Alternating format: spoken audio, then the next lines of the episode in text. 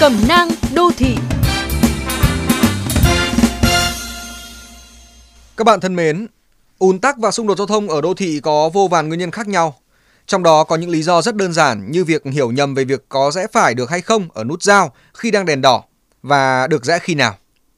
Tại một số nút giao thông, cơ quan chức năng bố trí thêm đèn phụ, biển chỉ dẫn, vạch kẻ đường cho phép các phương tiện được rẽ phải ngay cả khi đèn đang bật màu đỏ nhằm tăng khả năng thoát xe, giảm ùn ứ ở những điểm nóng giao thông. Dĩ nhiên các xe phải giảm tốc độ, nhường đường cho người đi bộ. Tuy nhiên không phải ai cũng chú ý và thực hiện đúng các hiệu lệnh này, đặc biệt với người ít thông thuộc đường xá, lờ đãng biển báo. Vì thế ở các ngã rẽ này thỉnh thoảng xảy ra tình trạng luồng xanh rẽ phải bị chặn, gây ùn ứ cục bộ bởi những người đi thẳng dừng chờ choán hết phần đường. Nhiều tiếng còi inh ỏi, những tiếng phàn nàn, chửi thề, thậm chí xô xát xuất hiện khi người được đi mà không đi được. Ngược lại, một số người hồn nhiên tưởng rằng họ được phép rẽ phải liên tục ở đoạn nút giao đang đèn đỏ, ngay cả khi không có biển phụ, không có mũi tên màu xanh của đèn tín hiệu cho hướng rẽ phải. Họ thúc giục, bấm còi, gắt gỏng người phía trước, mặc dù chính bản thân họ đang hiểu sai, chấp hành sai.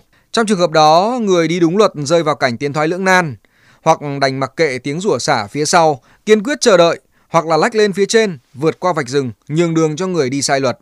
Cũng có người chẳng biết làm thế nào, thôi thì rẽ luôn để khỏi bị hối thúc, dù biết thế là sai. Muốn tránh những tình huống chớ trêu này, cách tốt nhất khi tham gia giao thông là luôn quan sát, tuân thủ hiệu lệnh từ người điều khiển giao thông, đèn tín hiệu, biển báo, vạch kẻ đường. Các bạn chỉ rẽ phải trước đèn đỏ khi được cho phép. Càng nhiều người đi đúng luật sẽ càng tạo nên áp lực để uốn nắn những người đi sai hoặc cố tình hiểu nhầm luật.